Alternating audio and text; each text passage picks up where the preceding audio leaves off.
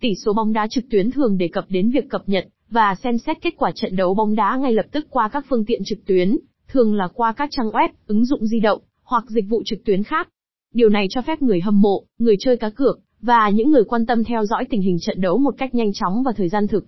Thông thường, các trang web và ứng dụng cung cấp thông tin chi tiết về trận đấu, bao gồm tỷ số hiện tại, thời gian trận đấu, các sự kiện quan trọng như bàn thắng, thẻ đỏ, thẻ vàng, và các thống kê khác. Điều này giúp người xem, hoặc người chơi cược có cái nhìn toàn diện về diễn biến của trận đấu.